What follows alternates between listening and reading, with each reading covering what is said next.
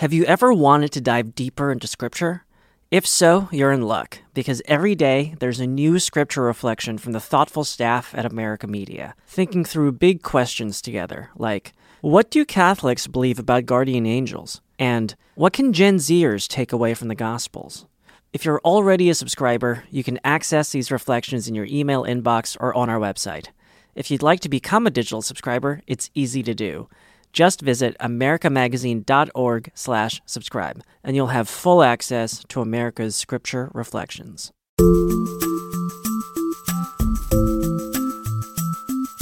Welcome to Inside the Vatican with America Media. Each week, veteran Vatican reporter Gerard O'Connell and I take you behind the headlines on the biggest stories out of the Vatican. Pope Francis went viral all over the world this weekend, Photos of him wearing a bright white puffer jacket flooded the internet. People are praising Pope Francis's drip. Showing him wearing sunglasses and a stylish white puffer jacket, the images of the so called Balenciaga Pope reached hundreds of thousands of people. But it turns out the Pope has not radically updated his wardrobe. It was, in fact, an AI generated image, a total fake. We look at why some tech bosses are turning to the Vatican for moral guidance as new and ever more sophisticated waves of artificial intelligence take hold. Queridos hermanos y hermanas. Pope Francis is strengthening regulations in the fight against abuse. He recently published a new version of the motu proprio Vos Estis Lux Mundi, published in 2019. The Pope has issued a definitive update to Vos Estis Lux Mundi, his landmark instruction on the Vatican's procedural norms for dealing with the scourge of sexual abuse in the Catholic Church. I'm Ricardo da Silva, and this is Inside the Vatican.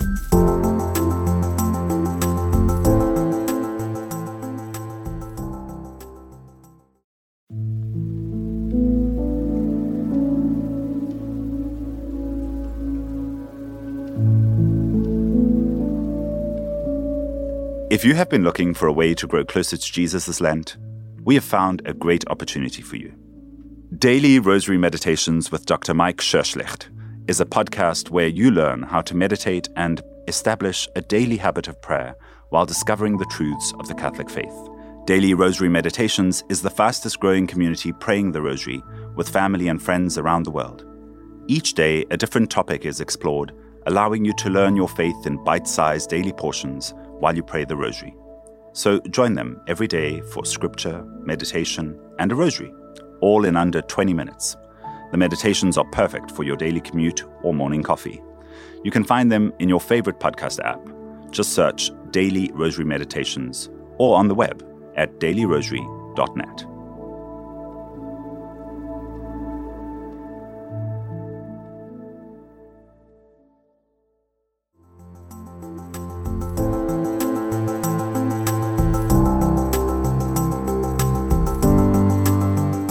Good morning from a slightly warmer New York, Jerry, with a few more signs of spring. Good afternoon from a beautiful spring afternoon in Rome, Ricardo. Just walked along the Tiber bank and it was really beautiful. Wonderful. Balenciaga Pope. That's what the internet is calling this. Photos of Pope Francis wearing a luxury 3000 plus dollar oversized white puffer jacket went viral this weekend. A single tweet of the Pope's updated winter wardrobe invited 25,000 retweets. Can you believe that, Jerry? Google Trends reported a dramatic increase in Pope related searches, but however realistic and convincing the photo might have appeared, it was a total fake. When I first saw it on Instagram, I don't know about you, Jerry, but when I first saw it, I thought it was a surprising fashion statement from an understated Pope. And I didn't question its authenticity until I scrolled on and then I saw that the Pope was also in these bright white sneakers. BuzzFeed news reporter Ryan Broderick said that this image was, quote, the first real mass level AI misinformation case. And then the creator of the image, who himself was raised Catholic but doesn't practice anymore, his name is Pablo Xavier, he said that he created the image because, quote, I just thought it would be funny to see the Pope in a funny jacket. And he did this all while tripping on mushrooms. And he said that he has no ill will toward Pope Francis. And, quote, I didn't even think about the potential impact. Mr. Xavier went on to recognize that such AI generated images are, quote, definitely going to get serious if they don't start implementing laws to regulate it. And he added, quote, using it for public figures might be the line. So while the image in itself does not make an inside the Vatican newsworthy story, given the Pope nor anyone else at the Vatican had a hand in its creation, it does invite us to explore the question that Mr. Xavier poses. What is the moral position on artificial intelligence? Has the Vatican said anything about this rapidly growing sophistication of algorithms and artificial intelligence and the frightening capacity they have to deceive us? Jerry, at the beginning of this week, Pope Francis did have something to say about AI. And we might have mistaken this for being a response to his image that's circling around the internet. But this was, in fact, a long planned conversation. What did Pope Francis say earlier in the week about artificial intelligence? Well, Pope Francis has been following this question for four or five years, as far as I can remember. The whole question of artificial intelligence is a new frontier in the world of technology, in the world of what's going to happen to us. I mean, I remember writing four years ago, I think, an article about the impact artificial intelligence could have on truck drivers in the United States, when most of them would be without a job because of driverless trucks being used. The Vatican is concerned as here is a development in science without any ethical base. It has sought to engage and has had positive responses from a lot of the leaders in the tech world, the big companies. And this weekend, he also had met some of these people from some of the big tech companies, seeking to ensure that the human person does not result as the victim of the search for advances in science and the quest for profit through this. Jerry, you know, the Pope's address this week on artificial intelligence is part of a series called the Minerva Dialogues. The Minerva Dialogues is probably the conversation through which the Vatican became alert to the importance of artificial intelligence. It's a series that dates a number of years now the initial conversations involved a number of people from Silicon Valley. Now they draw people across the world involved in questions around artificial intelligence. But really, this was the Vatican attending conferences like South by Southwest and other kind of tech conferences here in the US, big tech conferences, that really started to talk about these questions around AI. And then the Vatican, through its interaction with the United Nations, the Food and Agriculture Organization, also started hearing more and more about how artificial intelligence is coming to the fore in making decisions about people's well being. And so it had real questions about how a machine decides somebody's fate, right? Whether it's on questions of migration, whether it's on questions of food distribution. And Pope Francis is obviously worried about that. So Pope Francis's key focus in terms of artificial intelligence is on how this is generating inequality. Yes, and you can see it in the whole legal system where you can get profiling and you can get really the prejudices that have been in the present pre artificial intelligence systems risk being transformed into the artificial intelligent, compounding the discrimination that is already there in terms of profiling, in terms of the justice system, in so many different ways. And how do you protect people against these enormous leaps in technology and in science and ensure that people's dignity is protected? It's a whole big area. And the, Vatican, as I said, has been on this question. If our listeners want to go into the Council of Culture, what was the Pontifical Council of Culture, they will find there many of the past conferences which the Vatican has been involved in. The Pope is very conscious of this. And I think that's a really important note for us to stress. Pope Francis is critical of these technologies, but he is also welcoming of these technologies, right? He's no troglodyte. I mean, he said in this talk on Monday that it has the potential, artificial intelligence, to contribute in a positive way to the future of humanity. And we cannot dismiss it while at the same time, he is also certain that the potential will only be realized if there is, quote, a constant and consistent commitment on the part of those developing these technologies to act ethically and responsibly. Yes, and I remember another issue that came up some years ago was the question of weapons of war that are guided by artificial intelligence, where no human mind is controlling. These are programmed to react in a certain way. And what is the concern here is are all these different developments in the different fields, in science, in medicine, in so many areas, are they moving outside of the control of the human being? This is a real big concern because you can see the scenario of a very scary world if it goes outside human control. And this is a very serious concern, which is still not on the horizon of many people. In the latest intervention that Pope Francis made this past Monday, one of the things he said is when a machine is making a decision, such data can be contaminated by societal prejudices and preconceptions. And then he said, quote, and this is a really powerful quote, a person's past behavior should not be used to deny him or her the opportunity to change, grow, and contribute to society. We cannot allow algorithms to limit or condition respect for human dignity or to exclude compassion, mercy, forgiveness, and above all, the hope that people are able to change. Absolutely. And this is where I say the, the concern is here that at the end of the day, with all these powerful instruments, does the human person still control? Is it working for the benefit and the enrichment of the human person? Or is it on another track entirely, like these weapons that are driven by artificial intelligence today? But Jerry, maybe turning back quickly to wrap up this conversation, let's turn back to the Pope and his puffer jacket, right? There is a commitment that the Vatican drafted called the Rome Call. And in March 2020, the Vatican was able to get universities, engineering faculties, newsrooms, governments, global tech bosses from IBM and Microsoft together to sign this commitment. And they keep adding new people to this commitment.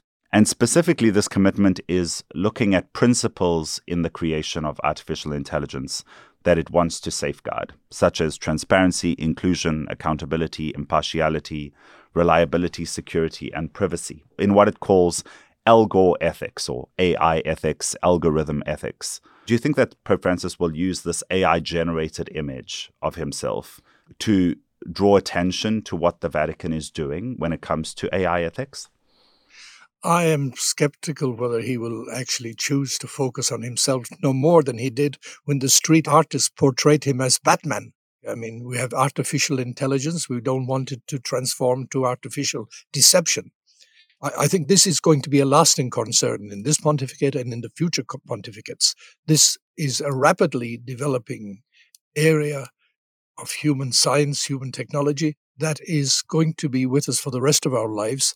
I mean, looking at the US itself, the former president Donald Trump, right, has used this AI technology to generate an image of him praying, kneeling down, hands clasped, and he tweeted this image. And we know that this was an AI generated image. So it's being already used, I think, to manipulate and send specific messages and we'll probably see it used to scary effect in political campaigns going forward. So we need to pay attention. And I think what the Vatican has to say about this is crucial if we are to have moral guidance from a voice that has some respect, at least, when it comes to these issues. I think this is an area where the religions can come together as a strong force to ensure that humanity is not deceived through its own products. Yeah, and I know that the Vatican was trying to get Abu Dhabi to sign this Rome call as well, and you know that was impacted by the pandemic. So across the world, across religions, across cultures and tech companies, this is a live issue that the Vatican is doing its best to address. After the break, we look at a revised instruction by Pope Francis on dealing with sexual abuse in the church.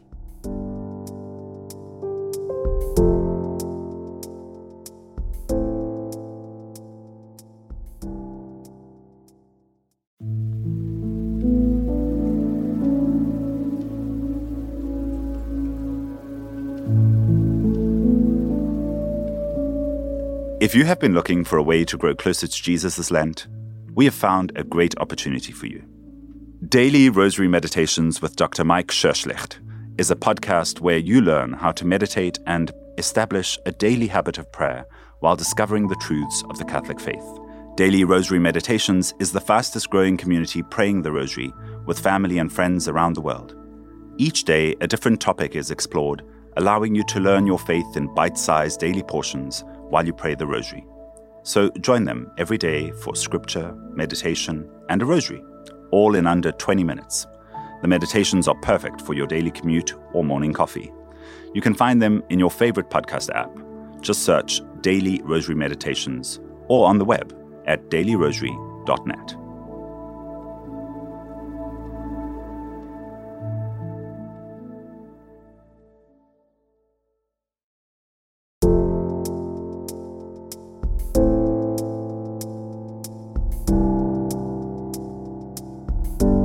Pope Francis has promulgated into official church law new procedures for dealing with allegations of sexual abuse and its potential cover up across the ranks of church leadership, from cardinals through to the lay leaders of the church holding positions of power. Until now, Vos Estis Lux Mundi, the instruction which brought dramatic reforms to the way the Vatican had been dealing church wide with allegations of sexual abuse and its reporting down the chain of command, had been issued on an experimental basis for three years. But on April 30th, it will become official church law. Most of the document has stayed the same, but there are a few important changes. Jerry, what does the revised but now permanent church law on dealing with sexual abuse include?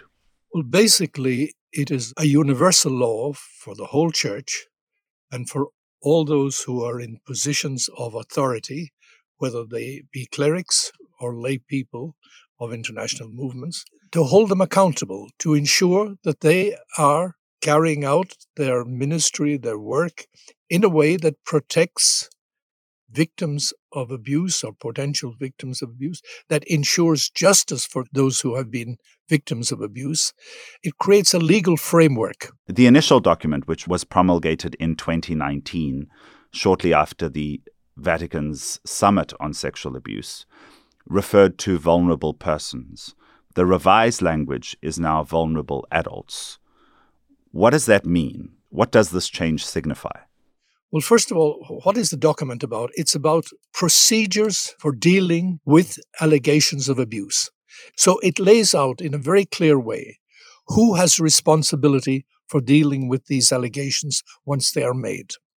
It also states clearly that every diocese, an eparchy, which would be in the Eastern Church, must have a structure or an office where people can make their allegation. And that's a specific revision in this document because before this, dioceses were asked to have procedures in place. Now they're actually being told they need to have a physical structure in place to deal with allegations of abuse within the diocese, archdiocese, eparchy, or religious organization?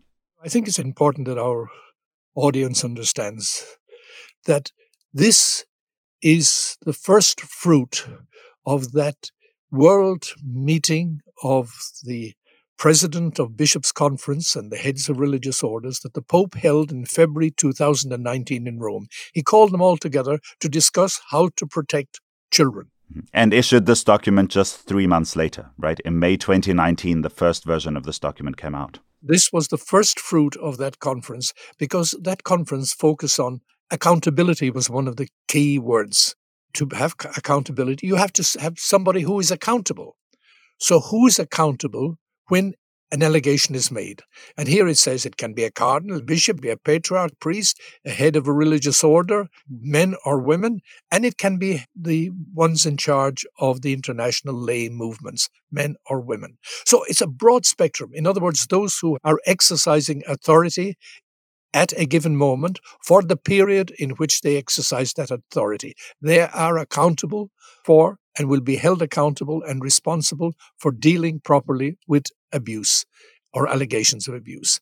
And once they have received information or have come to know of the abuse, the law states that they have an obligation to act immediately. Mm-hmm. So called mandatory reporters. they have to report to either the senior bishop in the area, the metropolitan bishop, or to the Vatican office. There's a roadmap of accountability in this document. We should also remember the document does require that allegations of abuse be reported to civil authorities as well. Yes, the report says you have to respect the laws of the land. And so in the United States, it's very clear what you have to do. The person who is responsible has that responsibility to act.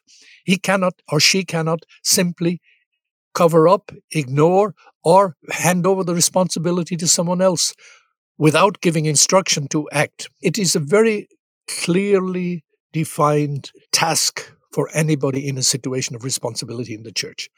The first big abuse cases in the United States began to be denounced in 1985.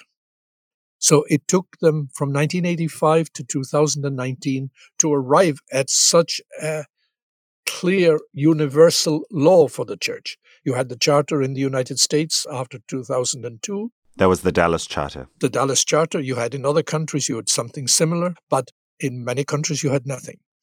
And here now, the Pope has said this is not just for Anglophone world, it is for the whole Catholic Church. So the church is learning from best practices of its experience across the world. One of those is the protection of those who submit reports of abuse, right? And so, what does the document say about anybody who comes forward to report abuse? They are to be welcomed, they're to be accepted, they're to be given whatever assistance that's needed. It may be psychological or medical at the time. And what they tell the person they report, this is to be documented. The documentation is to be protected against destruction, as we've seen in the past in some situations, destruction of files. We also see that a gag order has been put in the past in the church on people who make allegations. When a person comes and makes an allegation, nobody in the church will silence this person. That person can go to the media.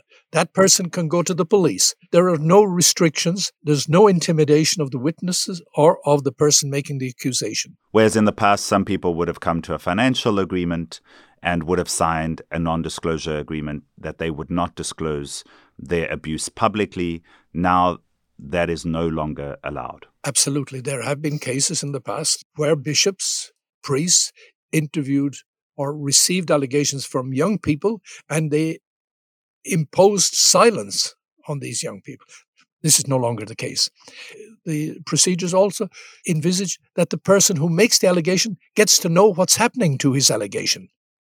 This is very important because in the past you made an allegation and then it kind of went into a black hole and you didn't know what happened. It's a respect for the dignity of people, this document.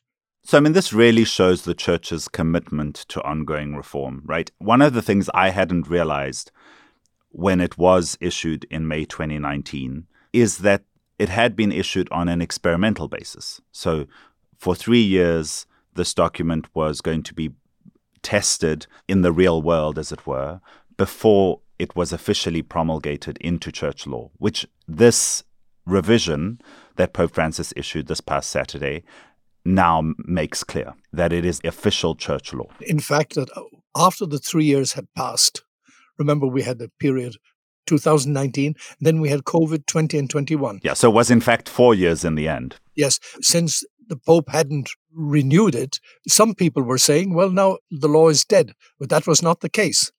And now the Pope has made it universal law. But in the revision, he has taken into account the input from bishops' conferences in many countries, from organizations, from the Vatican offices, the input from three years of experiencing with this. And one of the things that came out of that was that while the 2019 text asked every diocese, every bishop of every diocese, to establish a structure in his diocese by July 2020. So they were given one year to establish instructions. Perhaps only one third of them had managed to do this because they didn't have the resources, they didn't understand it. But now they're going to be provided with resources and they're going to have a very clear explanation. And nobody will, at the end of the day, be able to say, I didn't know what I was to do. Nobody can appeal to ignorance because it's his task or her task to know what they should do. And the victims of abuse now have a much stronger defense within the church's own system to defend them. And of course, I mean, that's a big stumbling block, right? Many parts of the world did not have the resources, neither the intelligence nor the economic resources, to deal with sexual abuse at the local level. So, this is hopefully going to give them some more resources to be able to do that.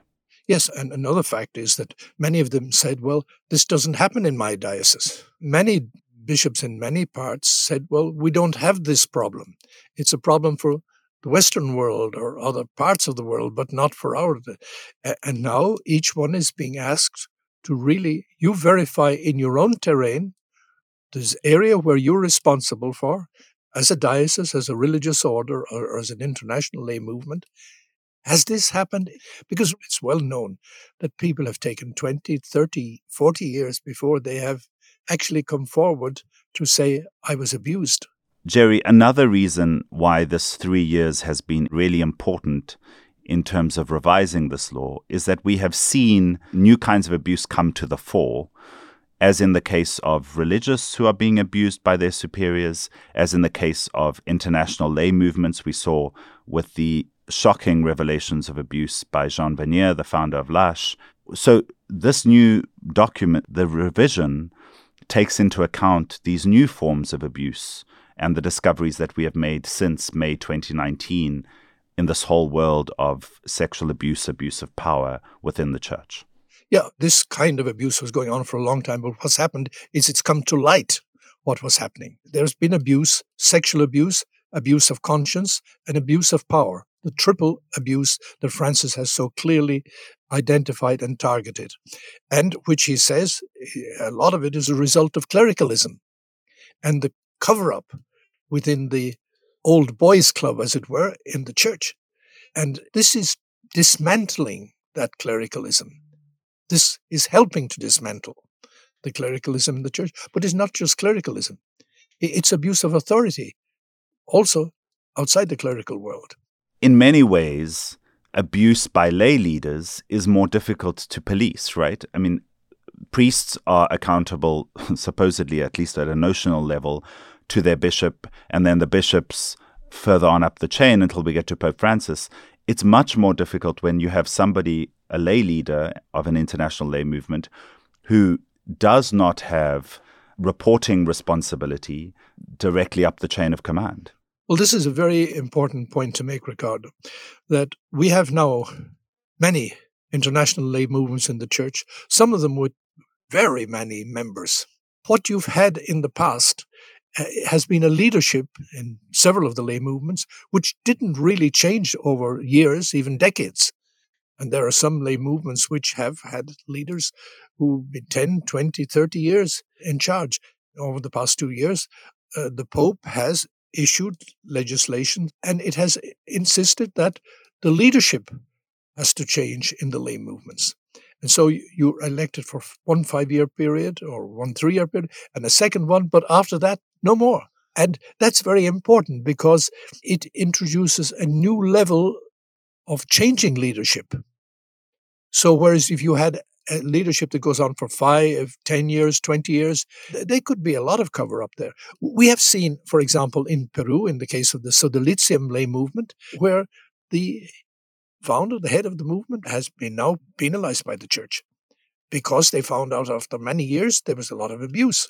So I think it's important to understand that correction is being made in many different ways. So ensuring the change of the leadership of the lay movements prevents this possibility of cover up. It makes it much more difficult because you have new leaders who can come in and they can say, ah, we've discovered this. And then they have their responsibility. You are responsible for the time you are in charge, not for other periods, the time you are in charge. What does this new document leave out, or where can it go further yet? Well, one of the questions that many people have raised is we see a bishop resign maybe at the age of mid 50s, early 60s, long before the age of 75. The reason not explained.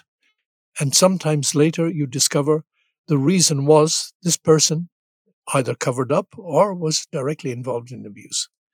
Now, people are saying there should be proper disclosure of the motives for forced resignation or early resignation of people. Some of the canon lawyers here say, well, those who need to know should know, should be given the information, but this doesn't mean the whole world needs to know. So you, it's a it's a question of respecting the victim in the first place, the survivor, uh, but also respecting the perpetrator should the person be open to name and shame. Is that necessary? Is that in the best interests of human dignity? Well, I mean, we've seen that where bishops or where priests were not known to be abusers, they were moved and shifted and abused elsewhere. And so I think there is something about making public the names of those who have been credibly accused or those credibly found to have abused. Well, they said, you know, it's one thing what can be happen in the United States. It's another thing what might happen in a country where the church is in a very difficult situation. How the state may use this. Yeah, as we saw last week with Pope John Paul II and the accusations of cover up of abuse in the time of communism. In making a, a universal law, you know, it's not one size fits all all the time. And it has to be publicly understood and I think sort of digested at the local level. As we saw just this past weekend, right? Was it the Bishop of Osnabrück who resigned because he admitted that he had mishandled cases of abuse in his diocese? This was as a consequence of, of, of a public investigation into what had happened in the diocese. And he admitted, he says, yes, what they say is right. I have mishandled cases. In other words, he hadn't lived up to the standards of Vos Estis, you're the light of the world. And he felt, well, in the best interests of my people, I resign. There may be others who will follow. Look, this is a work in progress, Ricardo. Nobody says the law as issued now is the final word. We may find that in another two years, Francis may well make another amendment to this law in the light of new understanding in the light of new demands. And the church says, you know, the church, ecclesia sempre reformandum, the church is always being reformed. And this is true also of its legislation. The church has certainly moved strides on this, right? And the promulgation of laws is one way in which it's done that. But now, what needs to happen is really for these laws to be enacted at the local level and for people, bishops, priests, international leaders of labor movements to take this law seriously and actually apply it. Yes. Over these years, we will see what will happen. Gerry, thank you for your time. We have much more to discuss on this matter, and I'm sure that this is not the last time, very sadly, that we will discuss sexual abuse in the Catholic Church. But hopefully, it'll become less and less of a conversation topic as laws like this take effect. Thank you. Thank you, Ricardo. Inside the Vatican is a production of America Media. This episode was produced by Maggie Van Dorn. Audio engineering by Kevin Christopher Robles. Production assistance from Kevin Jackson, Christabel Spillman, and Vivian Richards. Our executive producer is Sebastian Gomes. This show was recorded in the William J. Loschert studio at America Media in New York and also at the studio of the Jesuits' international headquarters in Rome. To keep up with the latest news out of the Vatican, follow us on Twitter at INSDE Vatican Pod. That's inside without the second I, Vatican Pod. Also follow me on Twitter at RickDSSJ, that's R I C D S S J, and Gerry at Gerry that's G E R R Y O R O M E. We also ask you consider becoming a digital subscriber of America Magazine. Go to americamagazine.org forward slash subscribe. It's easy to do and the best ways to support our work here on Inside the Vatican. For America Media with Gerard O'Connell, I'm your host and producer, Ricardo da Silva. We'll see you next time.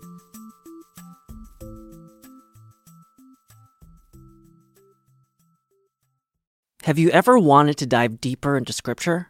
If so, you're in luck, because every day there's a new Scripture reflection from the thoughtful staff at America Media, thinking through big questions together, like what do Catholics believe about guardian angels? And what can Gen Zers take away from the Gospels? If you're already a subscriber, you can access these reflections in your email inbox or on our website. If you'd like to become a digital subscriber, it's easy to do. Just visit americamagazine.org slash subscribe, and you'll have full access to America's scripture reflections.